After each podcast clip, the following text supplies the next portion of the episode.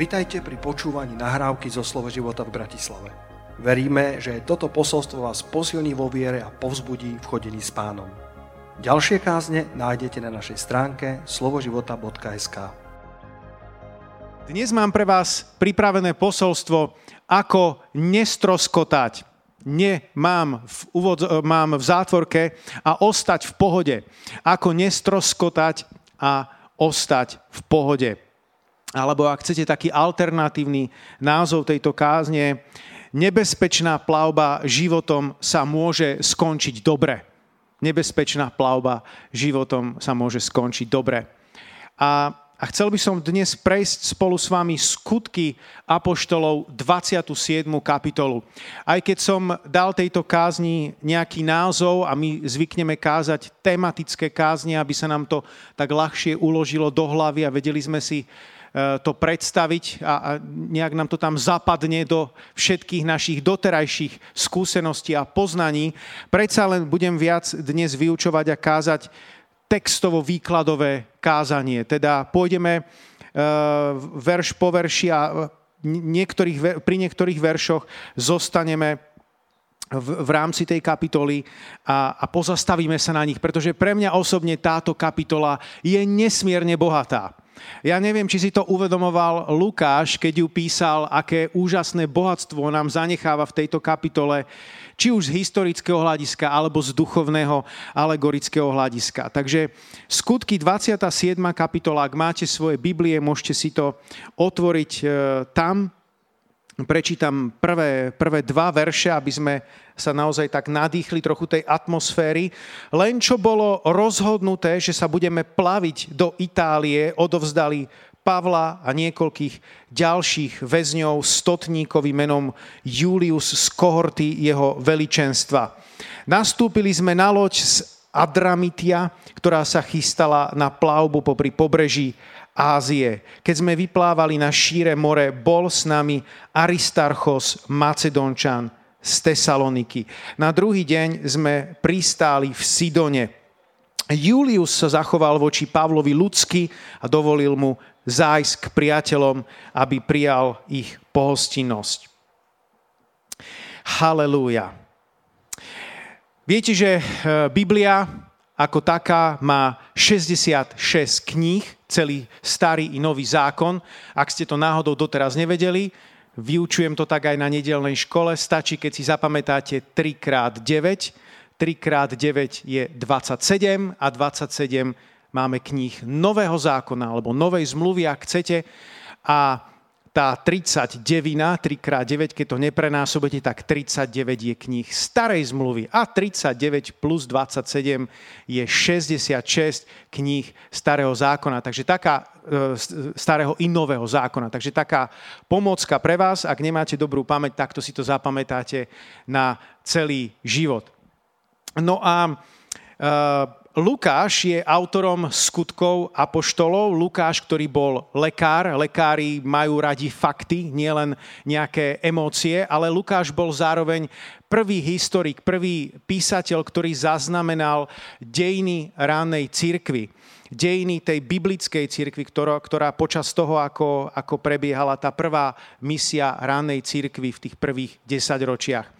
Ak sa chcete niečo dozvedieť o ránej cirkvi, o tých prvých storočiach viacej, tak potom môžete čerpať z Eusebia. Eusebius, ktorý žil na prelome 3. a 4. storočia a ktorý zaznamenal všetky tie dejiny apoštolských otcov, cirkevných otcov, častokrát príbehy, ktoré zaznievajú aj z tejto kazateľnice, z, týchto, z tohto ranného obdobia či už to kážeme my, alebo to káže ktokoľvek iný po celom svete, tak čerpajú práve z týchto prameňov Eusebia, ktorý, ktorý zachytil práve tie prvé tri storočia eh, ránej, eh, ránej církvy.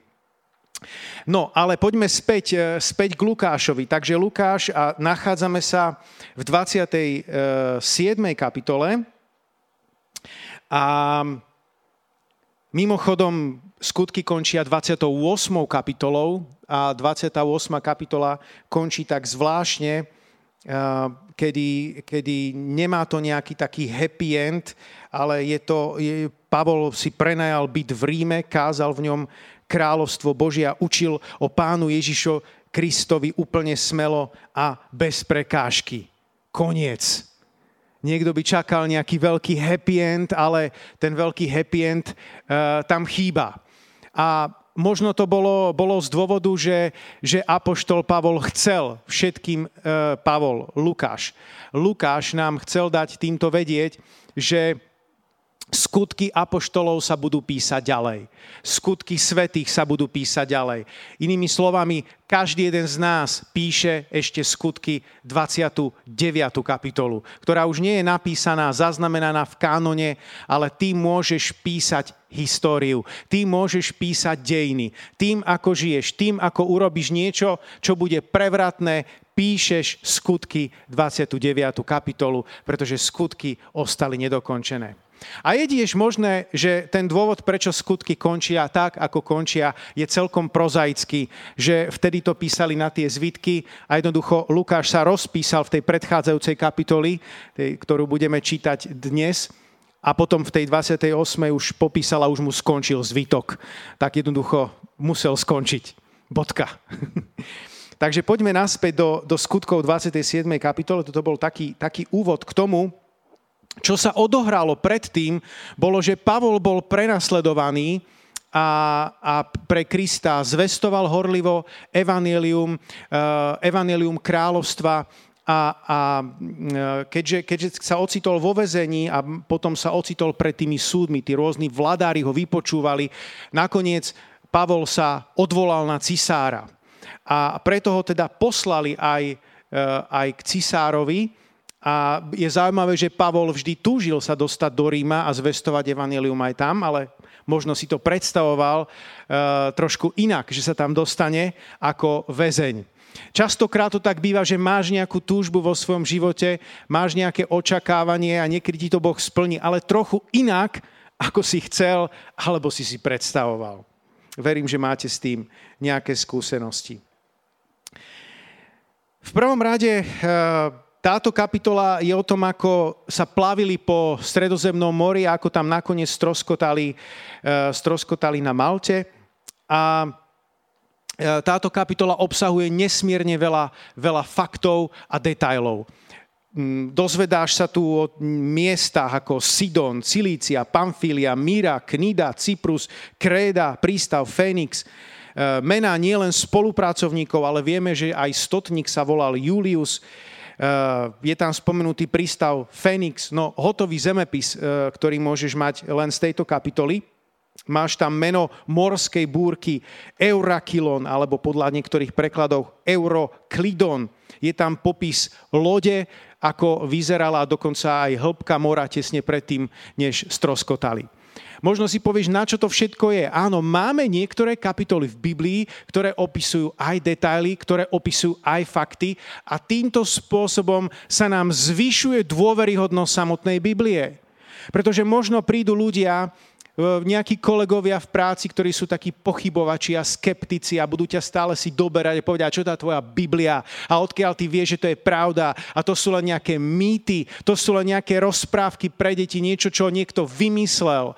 A ty mu môžeš citovať aj napríklad zo skutkov z tejto 27. kapitole, kde sa spomínajú mená konkrétnych panovníkov, kde je, je popísané niečo, čo naozaj zodpovedá realite a historickým faktom. A takýchto kapitol sa dá nájsť v Biblii e, viacero. Takže v každom prípade to dodáva dôveryhodnosť a autoritu samotnej Biblii, samotnému Božiemu slovu.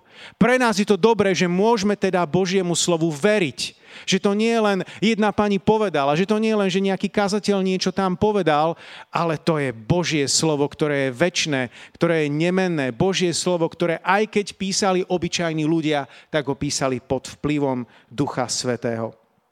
Halelúja. Verš 1 hovorí, len čo bolo rozhodnuté, že sa budeme plaviť do Itálie. Keď som toto, tento verš čítal, tak mi prišlo na um, že isté rozhodnutia nerobíme v živote my, ale robia iní ľudia a my sa stávame súčasťou tých rozhodnutí, či sa nám to páči alebo nepáči. Prišla pandémia, prišla vojna, boli rôzne rozhodnutia, ktoré sa robili A ty si proste súčasťou toho, či sa ti to páči, alebo nepáči. A mnoho ľudí je, je, je znepokojených, je vykolajených, keď to nemá, nemá pod kontrolou. Niečo rozhodne Európska únia, niečo rozhodne vláda, niečo sa rozhodne v Rusku, niečo sa rozhodne na Ukrajine. Ty nemáš nad tým vplyv, ty nemáš nad tým autoritu a zrazu si z toho, z toho vykolajený. A prečo ja musím do tohoto vojsť? A, a niečo rozhodne tvoja manželka. Nad tým by si mal mať kontrolu. Trošku som to chcel odľahčiť. Ale v zásade deje sa veľa rozhodnutí, kedy ty nemáš nad tým kontrolu a nemusíš byť z toho vykolajený. Toto je tá myšlienka, počúvajte dobre. Apoštol Pavol cestoval na tejto, na tejto lodi ako väzeň. A vôbec z toho nebol v depresii. Vôbec z toho nebol rozhádzaný. Proste išiel, išiel, cestoval do Ríma tak, ako, ako to bolo. A bol v Božej vôli. Jozefa predali do otroctva a bol v Božej vôli. Mnoho kresťanov sa v ránej cirkvi e, rozprchlo z Jeruzalema, z okolitých židovských mestečiek, ďalej do, do celej rímskej ríše a, a bolo to nepríjemné. Nevieme, čo všetko museli zanechať, o čo všetko prišli, ale napriek tomu boli v Božej vôli a evanilium sa dostalo do celého rímskeho impéria. Halelúja. Sú verše, ktoré sa nám až tak nepáčia, ale patria do Biblie a nemôžeme ich ignorovať. Napríklad 1. Petra 4.19 hovorí, preto aj tí, čo trpia podľa Božej vôle, nech konajú dobro a svoje duše nech odporúčajú vernému stvoriteľovi. A 1. Tesaloničanom 5.18 hovorí, pri všetkom zdávajte vďaky, lebo to je Božia vôľa v Kristovi Ježišovi pre vás. Takže či už na niektoré rozhodnutia máš vplyv alebo nemáš, môžeš napriek tomu žiť v Božej vôli. Halelúja, to je dobrá správa. Verš 3 hovorí, že Julius sa zachoval voči Pavlovi ľudsky. Ďalší verš, ktorý ma oslovil. Niekto sa zachoval voči väzňovi ľudsky. Ty to tak len čítaš medzi riadkami a ideš ďalej, ale zastavme sa chvíľku, chvíľku nad tým. Premýšľaj chvíľku nad tým. Ten stotník to vôbec nemusel urobiť. To nebol nejaký dobrý priateľ Apoštola Pavla. To nebol ani jeho brat v Kristovi. To bol stotník Julius, ktorý tam zodpovedal za to, že tí väzni sa nevzbúria, že tí väzni neutečú, že tí väzni budú dopravení z miesta A na miesto B. On za to zodpovedal, on za to rúčil. On mohol mať vážne problémy, ak by títo väzni ušli. Oveľa väčšie ako dnes. A tento stotník sa zachoval voči Pavlovi ľudsky. Keď e, prišli do prístavu, tak im dovolil odísť za priateľmi, aby tí priatelia mohli Pavla a tých, ktorí cestovali spolu s ním, teda napríklad aj Lukáša, ktorý to písal, mohli pohostiť. Halelúja. Aký nádherný príklad niekoho, kto dokáže riskovať. Ľudia niekedy nemajú to slovo risk rádi. Ale my sa musíme naučiť v živote zdravo riskovať. Poznám jedného, jedného dospelého muža, ktorý e, robí trénera tiež ako aj ja a on mi raz hovoril, ja nikdy nebudem viesť v mojom aute cudzie deti. A ja som tak počúval, hovorím si, hm, to je čudné. Ja som toľkokrát viezol v mojom aute cudzie deti a plánujem to tak robiť celý život. A, a jeho argument bolo, no ale čo keď sa niečo stane? Potom ja za to budem nie zodpovednosť. No ale čo keď sa niečo nestane? Tak môžeme urobiť stovky dobrých skutkov. Nemusia cestovať rodičia. Nemusia stratiť stovky a tisíce hodín. Ak to je za celý život. Niekedy musíme zdravo zariskovať. Amen. Niekedy musíš preukázať úplne elementárnu ľudskosť, ktorá sa z dnešného sveta častokrát vytráca. Halelúja. Pavlovi priatelia im preukázali pohostinnosť.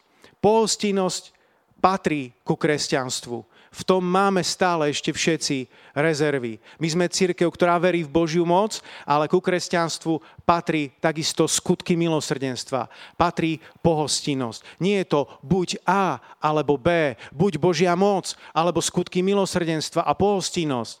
Ale je to aj jedno, aj druhé. A keď bude aj jedno, aj druhé, tak vtedy to bude krásne Božie. Vtedy budú ľudské potreby naplnené dokonale a Boh bude oslávený. Halelúja.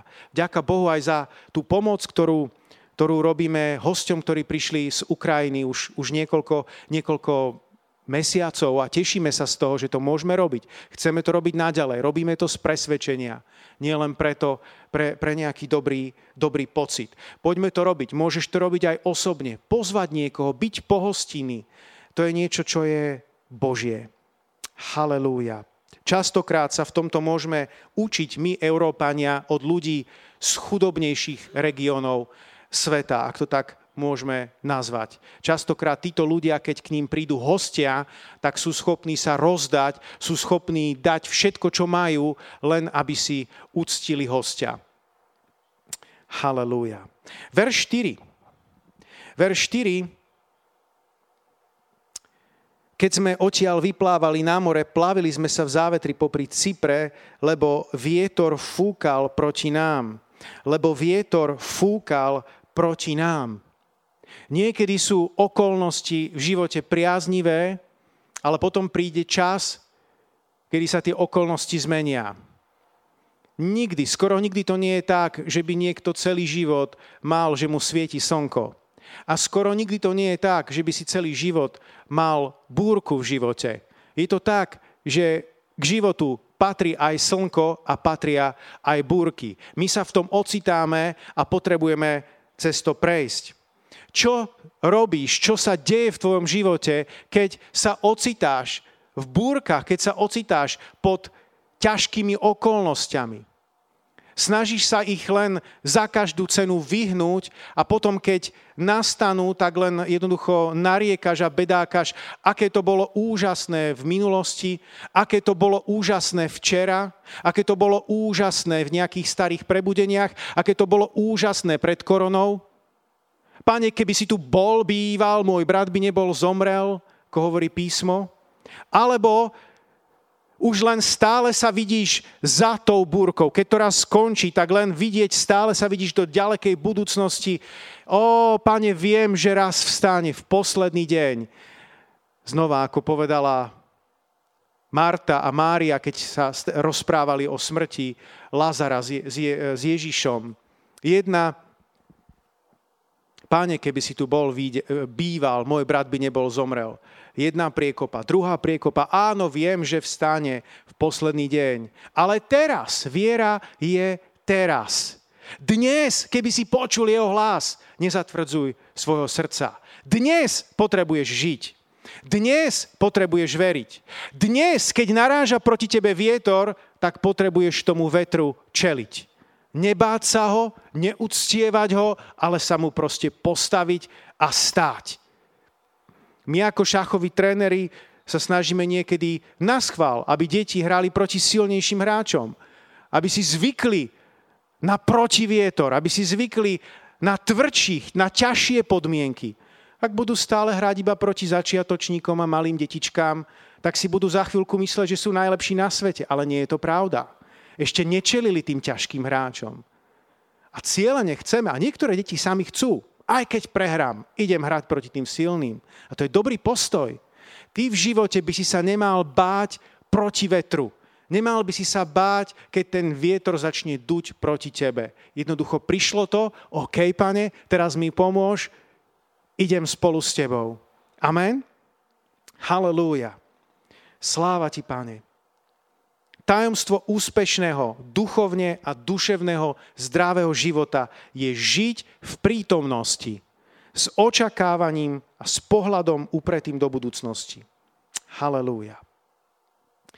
Verš 7 hovorí, veľa dní sme sa plavili veľmi pomaly.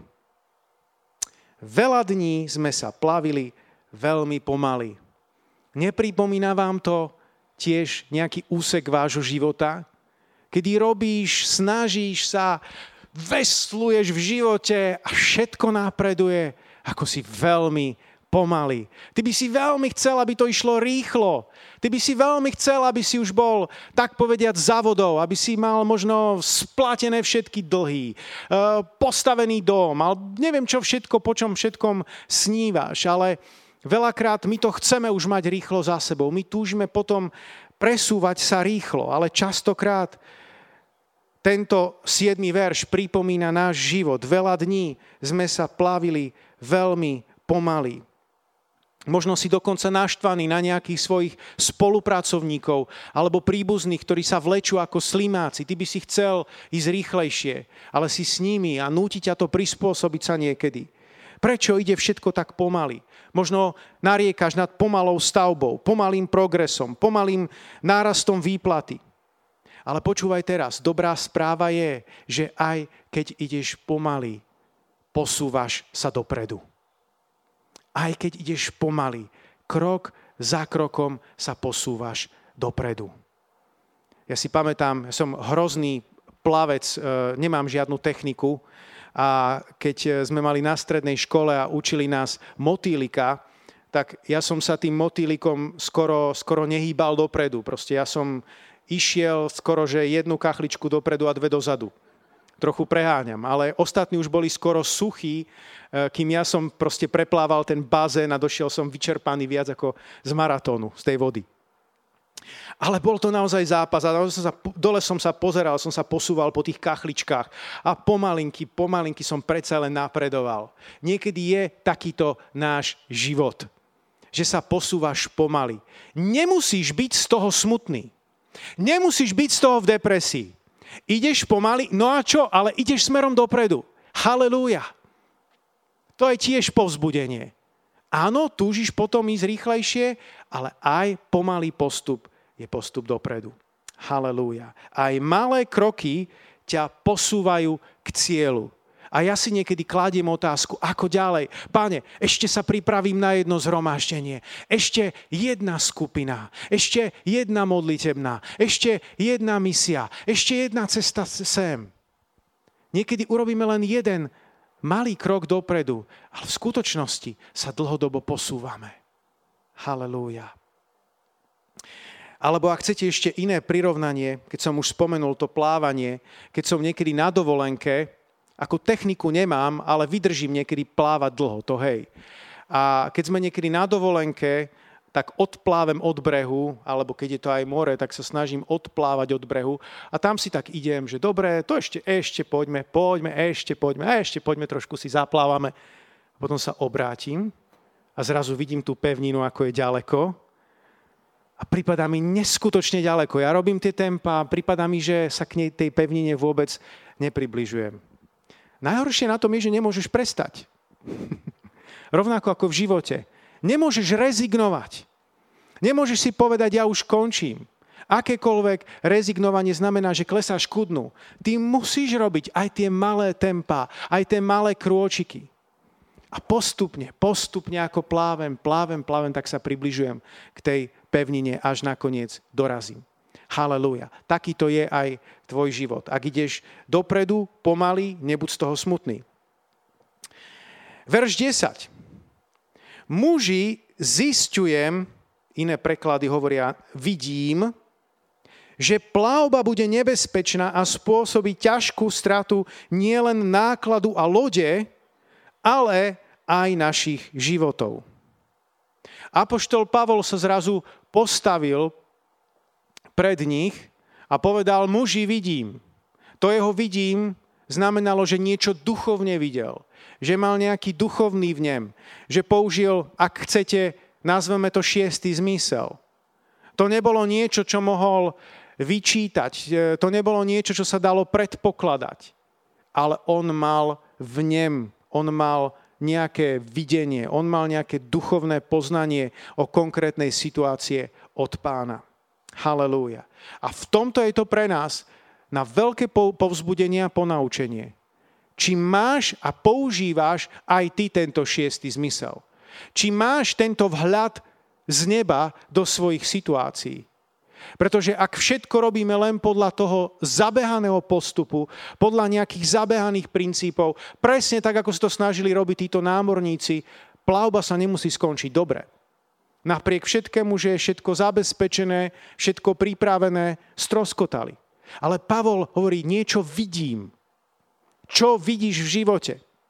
Máš aspoň túžbu v živote, to duchovne niečo vidieť? Pretože Boh ti to nedá len tak. Musíš sám chcieť. Pane, zjav mi niečo, pane, ukáž mi cestu. Pane, daj mi, daj mi poznať niečo teraz, čo je konkrétne na tento deň. Ak, ak nebudeš mať túto túžbu, ak nebudeš mať túto očakávanie, tak sa nič nestane. Halelúja. Čo v živote duchovne vidíš? Halelúja. A mimochodom, práve cez tento duchovný vnem, práve cez použitie tohto šiestého zmyslu, ako to nazveme, cez Ducha Svetého, tak Pavol si získal na lodi rešpekt, pretože nakoniec prišlo na jeho slova a neskôr zistili, že to, čo Pavol hovoril, dávalo zmysel. Verš 11 ale hovorí, no stotník viac dôveroval kormidelníkovi a majiteľovi lode ako Pavlovým slovám.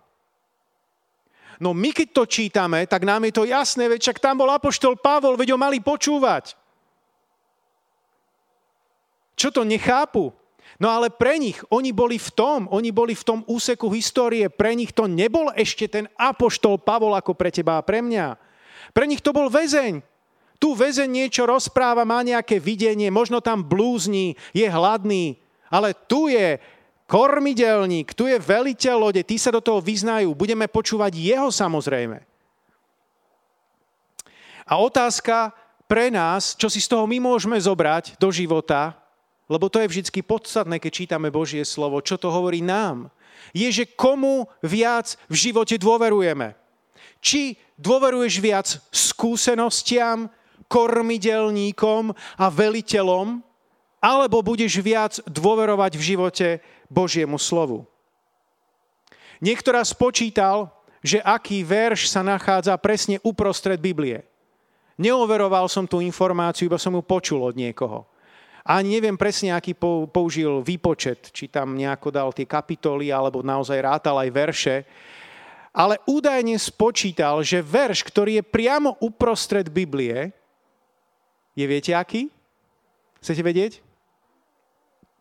Je to verš z príslovia 3.5. Nadej sa na hospodina celým svojim srdcom a nespoliehaj sa na svoju rozumnosť. Možno to tam Boh takto nadprirodzene dal, že raz moderní ľudia budú skúmať, č, ktorý z tých veršov je priamo uprostred Biblie. Ten by mohol byť pre nás zaujímavý. My sme takí chytrí ľudia. A teraz čítaš, u, uh, nespoliehaj sa na svoju rozumnosť. Presná trefa do čierneho pre nás, moderných ľudí 21. storočia, aby sme sa nespoliehali na skúsenosti, na rozum, ale aby sme sa spoliehali a nadiali na hospodina celým svojim srdcom. Halelúja. Ak začneme niekedy veľa premýšľať, tak nebudeme môcť Ježišovi dôverovať. Viera je totiž v prvom rade otázka srdca a nie hlavy. Keď Ježíš zavolal Petra a boli tam na tom Genezareckom jazere a e, Ježíš sa tam zjavil a povedal, poď! Tak ako zareagoval Peter? Impulzívne, jednoducho veril tomu, čo vyšlo z Ježišových úst, prekročil palubu a začal kráčať po vodách a tešil sa, že je na ceste za Ježišom. On nad tým príliš nepremýšľal, pretože v momente, keby začal nad tým premýšľať, aha, takže poď, OK, takže ja mám prekročiť túto, toto zábradlie a teraz mám chodiť po vodách? Tak si to myslel? Počkaj, to si premyslím. Ako náhle by začal takto kalkulovať, nikdy by nevkročil. Nikdy by neurobil ten krok cez palubu. Niekedy nepotrebuješ veľa premýšľať pred tým, než ti Boh niečo hovorí, ale skôr môžeš potom z vďačnosti premýšľať po tom, čo si poslúchol pána. A je to veľmi zaujímavé. Skúste si vy sami predstaviť rôzne situácie, ktoré ste zažili v živote. Že niekedy to nedáva zmysel pred, ale začne to dávať zmysel po. Halelúja. Lebo tá Božia logika funguje niekedy trošku inak. Halelúja. Keď e, mňa pozvali na misiu do Mianmarska, tak som vedel, že mám tam ísť a zareagoval som skoro okamžite. Idem. A potom, keď som nad tým začal premýšľať, keď som do toho zapojil mozog, tak to začalo byť nepríjemné, pretože som začal rozmýšľať, a čo keď ma tam zabijú?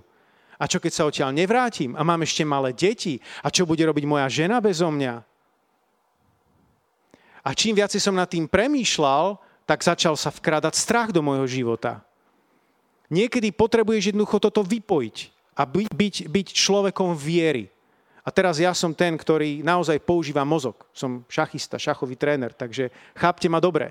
Ja som není ten, ktorý by vás vyučoval o nejakom vzduchoprázdne a teraz chod sa odovzdaj niekde do nejakého vzduchoprázdna a tam medituj nad ničotou. Máme zapájať náš, našu mysel, ale hovorím o tom, že máme dôverovať Bohu. Halelúja. Dôverovať Božiemu, Božiemu slovu. Halelúja. Božia logika je niekedy pochopiteľná až po akcii.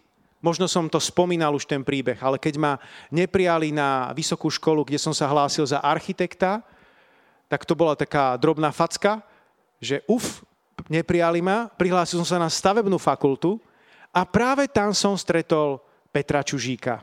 Práve tam som stretol Ada Fonoda mnohých ďalších, ktorí dneska sú spasení. A vtedy to nebol pastor Peter Čužík. Vtedy to bol hriešnik Peter Čužík, ktorý potreboval zúfalo spasenie a mnohí iní ďalší. To, čo sa mne javilo ako niečo nie, veď ma neprijali, kde som chcel ísť. Zrazu Boh obrátil na dobre, dostal som sa na inú školu, vyštudoval som inú školu a popri tom som našiel kľúčových ľudí môjho života. Halelúja. Sláva ti, páne. Verš 12 je veľmi zaujímavý. Preto sa väčšina rozhodla. Preto sa väčšina rozhodla. Hovorí vám to niečo? Väčšina sa rozhoduje. Niekedy sa väčšina rozhodne dobre, Niekedy sa väčšina nerozhodne dobre. Prečítam ten verš 12.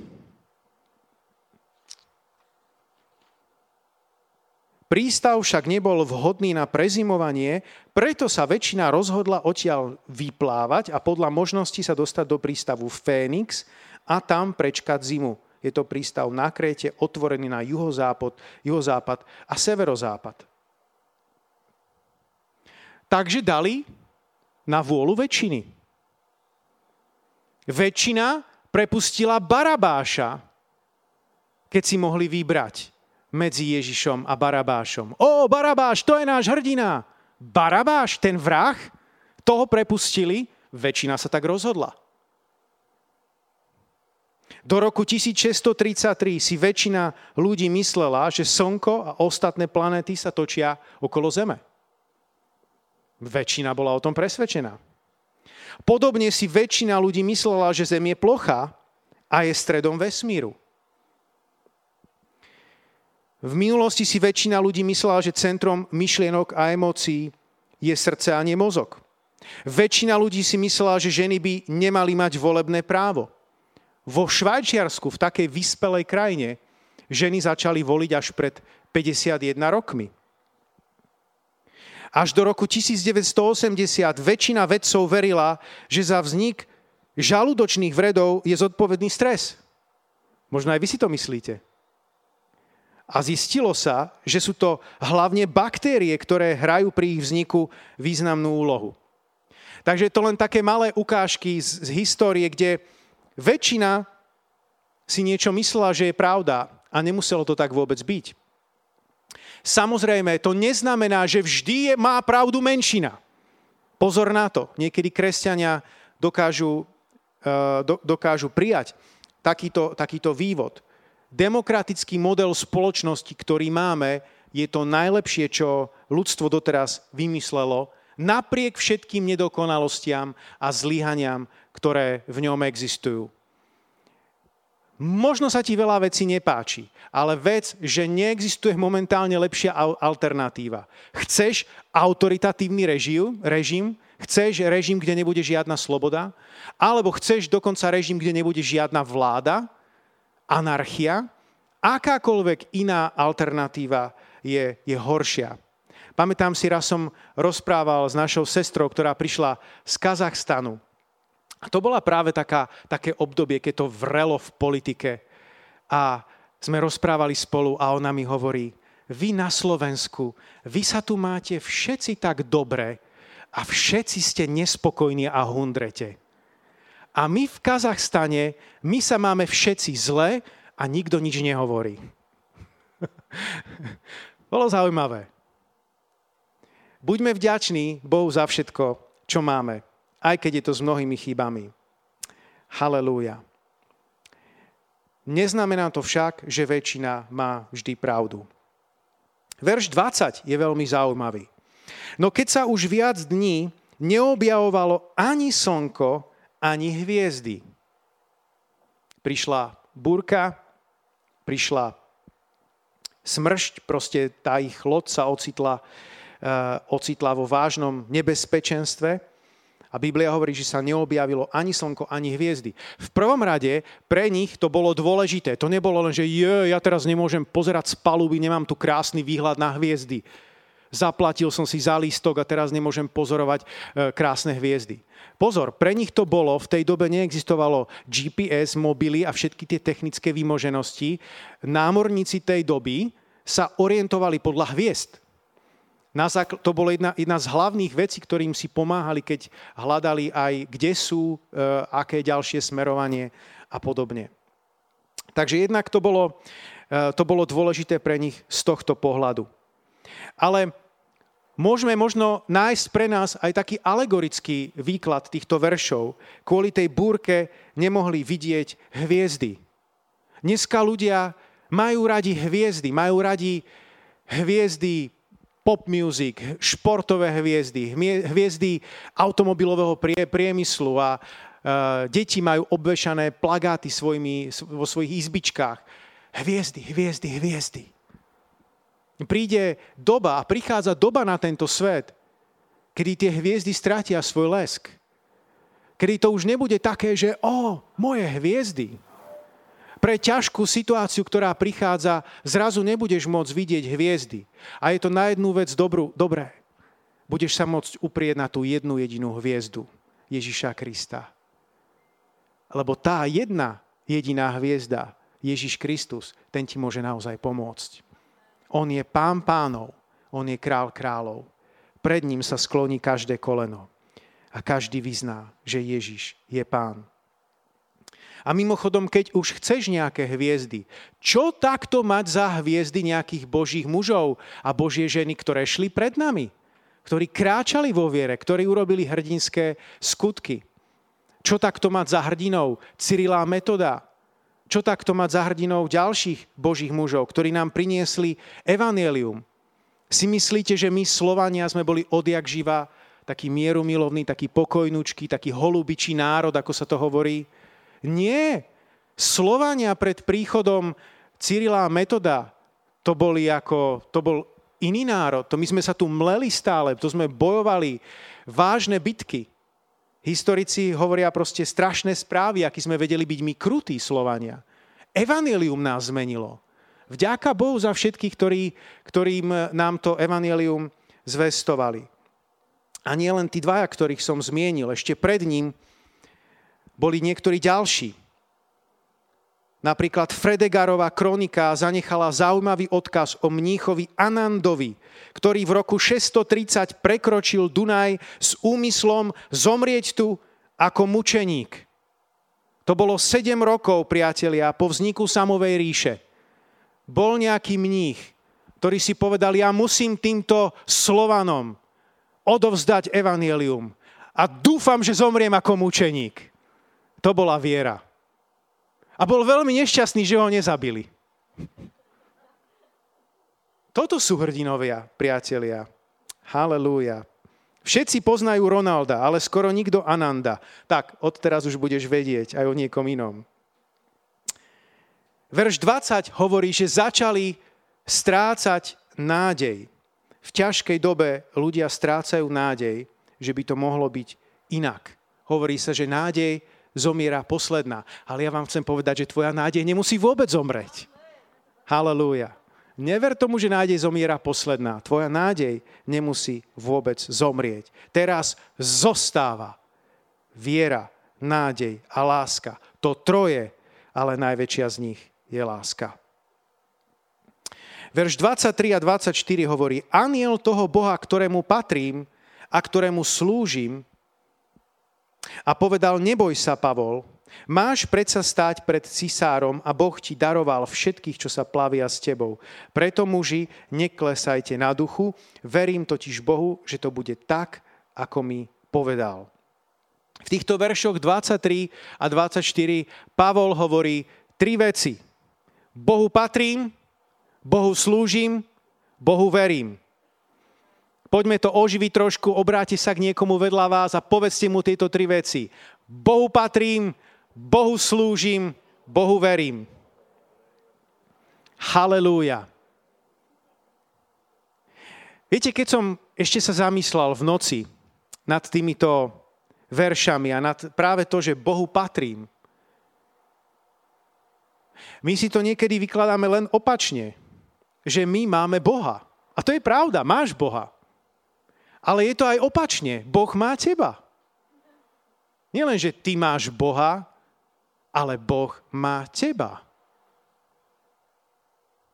1. Petra 2.9 hovorí, ale vy ste vyvolený rod, kráľovské kňažstvo, svetý národ, ľud určený byť Božím vlastníctvom aby ste zvestovali cnosti toho, ktorý vás povolal z otmy do svojho predivného svetla. Alebo iné preklady hovoria obdivuhodného svetla. To sa mi páči viac.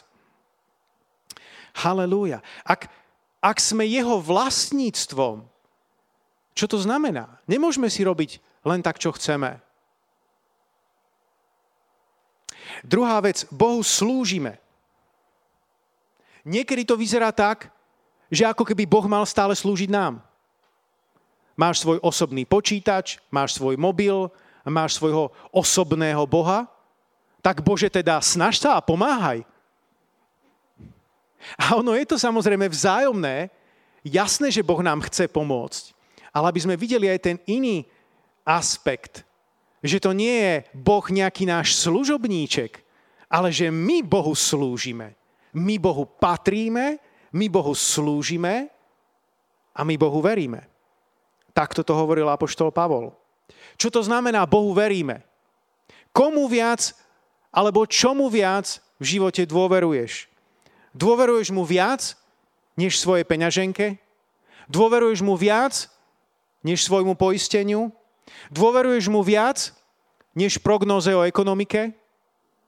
Dôveruješ mu viac než svojim priateľom? Dôveruješ mu viac, než svojim skúsenostiam? Dôveruješ mu viac, než svojmu rozumu? Dôveruješ mu viac, než tomu, čo sa hovorí v médii, médiách? Dôveruješ mu viac, než svojmu úsudku?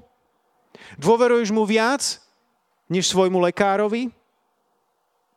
Na čom stojí tvoja viera? Stojí na informáciách, ktoré prichádzajú zvonka, alebo stojí na zaslúbeniach, ktoré Boh zakotvil vo svojom slove? Halelúja. Toto je viera, viera, priatelia, kedy viac veríme tomu, čo on povedal, ako informáciám, ktoré prichádzajú zvonku. Halelúja. Verš 24 je nádherný. Verš 24 hovorí, Boh ti daroval všetkých, čo sa plavia s tebou. Hmm, nádherné záslúbenie z Božieho slova. Boh ti daroval všetkých, ktorí sa plavia s tebou. Máte nejakých ľudí, ktorí sa plavia v úvodzovkách s vami životom? Možno sú to nejakí príbuzní, za ktorých sa modlíš a zatiaľ odolávajú. Zatiaľ sú trošku e, vo viere skeptickí. Boh ti daroval všetkých, ktorí sa plavia s tebou. Máš nejakých kolegov v práci, ktorí zatiaľ odolávajú. Možno sa ti posmievajú. Boh ti daroval všetkých, ktorí sa plavia s tebou. Máš nejakých ľudí vo svojom krúžku alebo klube, ktorí zatiaľ sú voči viere skeptickí. Boh ti daroval všetkých, ktorí sa plavia s tebou. Halelúja. Máš nejakých susedov, ktorí zatiaľ vieru veľmi nemusia? Boh ti daroval všetkých, ktorí sa plavia s tebou. Halelúja. Nádherné zaslúbenie Božieho slova, na ktorom môžeš stáť. Verš 31. Pavol povedal stotníkovi a vojakom, ak títo neostanú na lodi, ani vy sa nemôžete zachrániť. Čo sa tam dialo na tej lodi? No loď sa blížila k pobrežiu a námorníci vycítili, nech budeme robiť čokoľvek, stroskotáme. Takže keď stroskotáme, najlepšie bude, ak si my zachránime svoje životy. A nech sa oni postarajú o seba, ako sa postarajú. A tak plánovali útek z lode. Plánovali spustiť čln a jednoducho na tom člne v pokoji odplávať, aby sa tá loď neroztrieskala o pobrežie a nezahynuli pri tom náraze. Ale Pavol to zase vycítil, vedel, čo sa deje. Vedel to skôr, než si to všimli vojaci, ktorí tam boli. A tak ich varoval. Ak títo neostanú na lodi, ani vy sa nemôžete zachrániť. Čo bolo však v pozadí tohto, tohto činu týchto námorníkov? Sebectvo. Fenomén posledných dní. Samozrejme, aj doteraz tu bolo sebectvo. Ale zvlášť v posledných dňoch Biblia hovorí 2. Timoteovi 3.2 Ľudia budú sebeckí, budú milovať peniaze, budú chvastaví, namyslení, rúhači, neposlušní voči rodičom, nevďační, bezbožní. Ježíš nám ponúka iný život. Halelúja. Ty sa nemusíš nájsť v týchto veršoch. Boh pre teba pripravil niečo iné. Ježíš hovorí, že keď niekto niečo stráti, keď strátiš svoj život, tak ho nájdeš. Ak niečo obetuješ, tak oveľa viac získaš. Ježiš nám ponúka celkom iný život. Halelúja. Najbohatší je ten, ktorý najviac rozdá. A netýka sa to len financí, týka sa to času, týka sa tu tvojho srdca. Halelúja. Verš 36, počúvajte toto, toto je nádherné, toto som nikdy nevidel, až keď prišiel host, ktorého sme tu mali, Peo Svensson, tak hovoril tento verš vtedy som dostal zjavenie aj z tohto verša. Všetkým sa vrátila dobrá mysel a aj oni sa pustili do jedla. Takže čo sa tam dialo na tej lodi, už boli v zúfalom stave, nevedeli, čo majú robiť a Apoštol Pavol zrazu začal rozprávať, začal ďakovať Bohu, pomodlil sa, začal jesť a začal ponúkať, aby aj oni jedli. A ako som to doteraz čítal, tak som vždy myslel, aha, tak oni sa potom rozveselili, no tak naplnili si brúško, tak im zrazu bolo tak lepšie a rozveselili sa. Ale tak to nebolo. Tam je napísané, že všetkým sa vrátila dobrá mysel a aj oni sa pustili do jedla. Ešte predtým, než začali jesť. Ešte predtým, než začali jesť, sa dostali do kontaktu s niekým, kto bol plný nadšenia, kto bol entuziastický v tej najčistejšej podobe. Rozdával radosť, pokoj, nádej. Akým si človekom v živote? Poznajú ťa ľudia ako kôpku nešťastia? Poznajú ťa niekoho, ktorý prinášaš len zlé správy? Poznajú ťa niekoho, a, ako niekoho, kto prichádza, kedy budeš len oznamuješ, kedy bude pršať? Aké správy prinášaš ľuďom?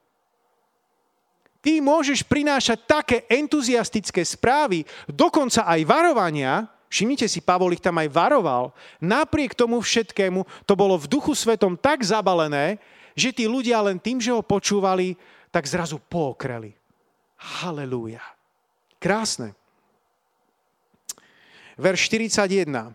Nabehli však na plitčinu, kde s loďou uviazli. Predná časť lode sa zaborila a ostala nehybná, kým zadná časť lode sa pod náporom vln rozpadla. O nie, takže predsa len stroskotali?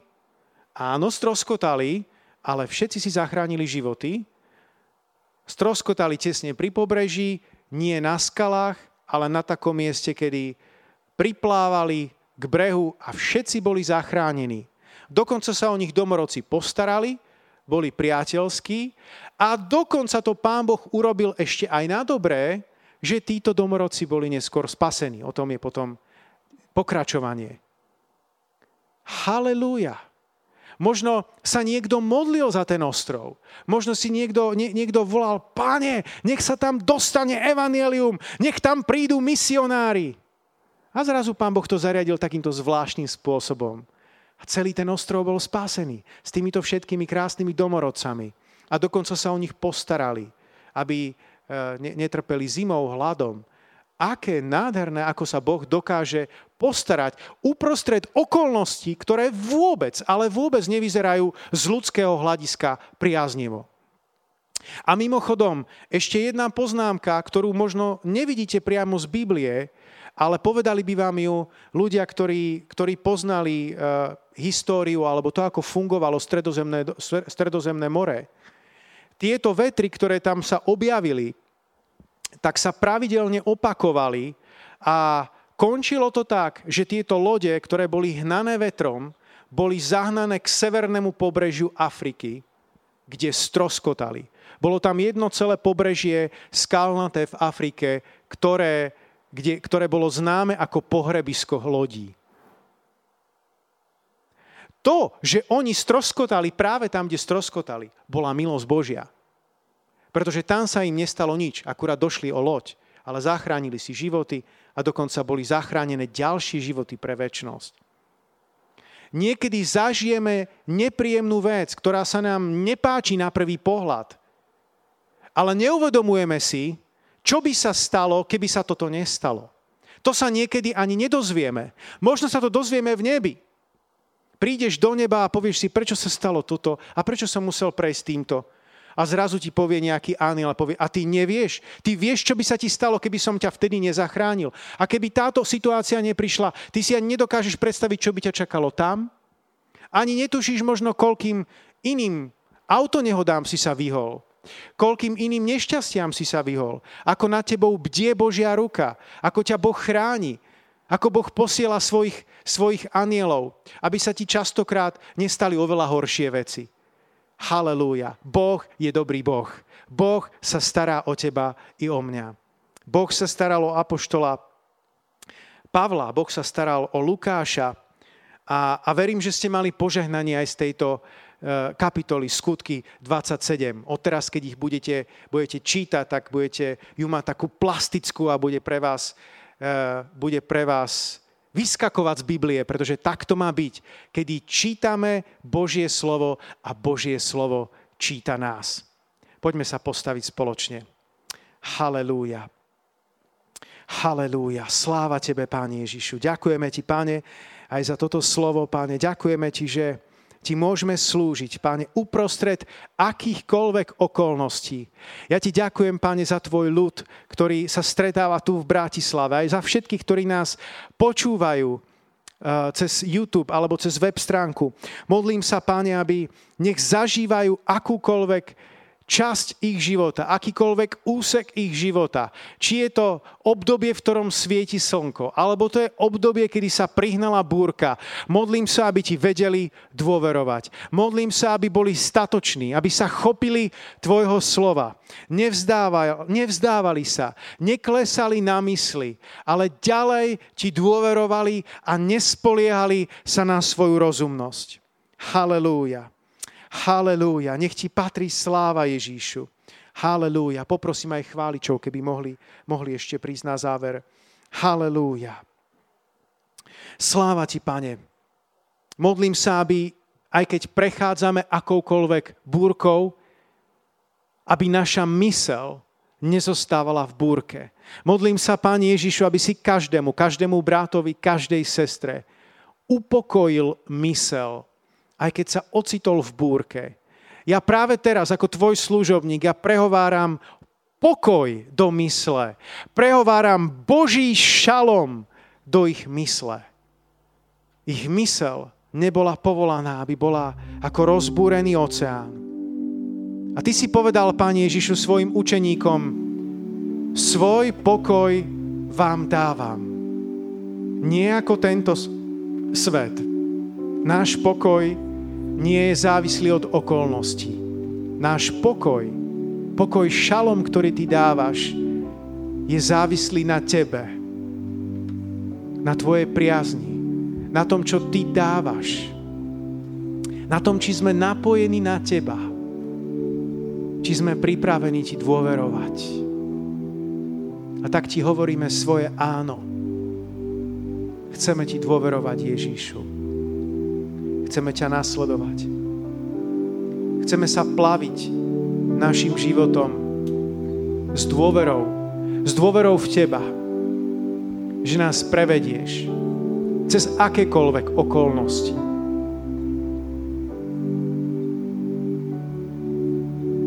Halelúja. Nech Ti patrí sláva Ježíšu. Halelúja.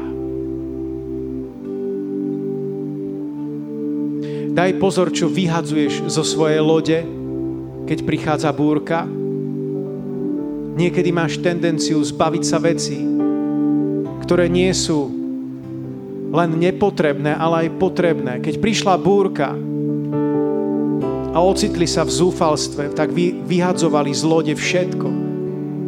Nielen veci, ktoré boli možno málo užitočné alebo skoro zbytočné, ale začali vyhadzovať aj náradie lode, ktoré sa im mohlo zísť v prípade, že by to potrebovali Daj pozor na to, čo vyhadzuješ zo svojho života, keď prichádza búrka. Aby si v návale emócií nevyhodil zo svojho života aj niečo, čo je dobré, niečo, čo je Božie, niečo, čo budeš potrebovať, nástroje, ktoré ti Boh dal.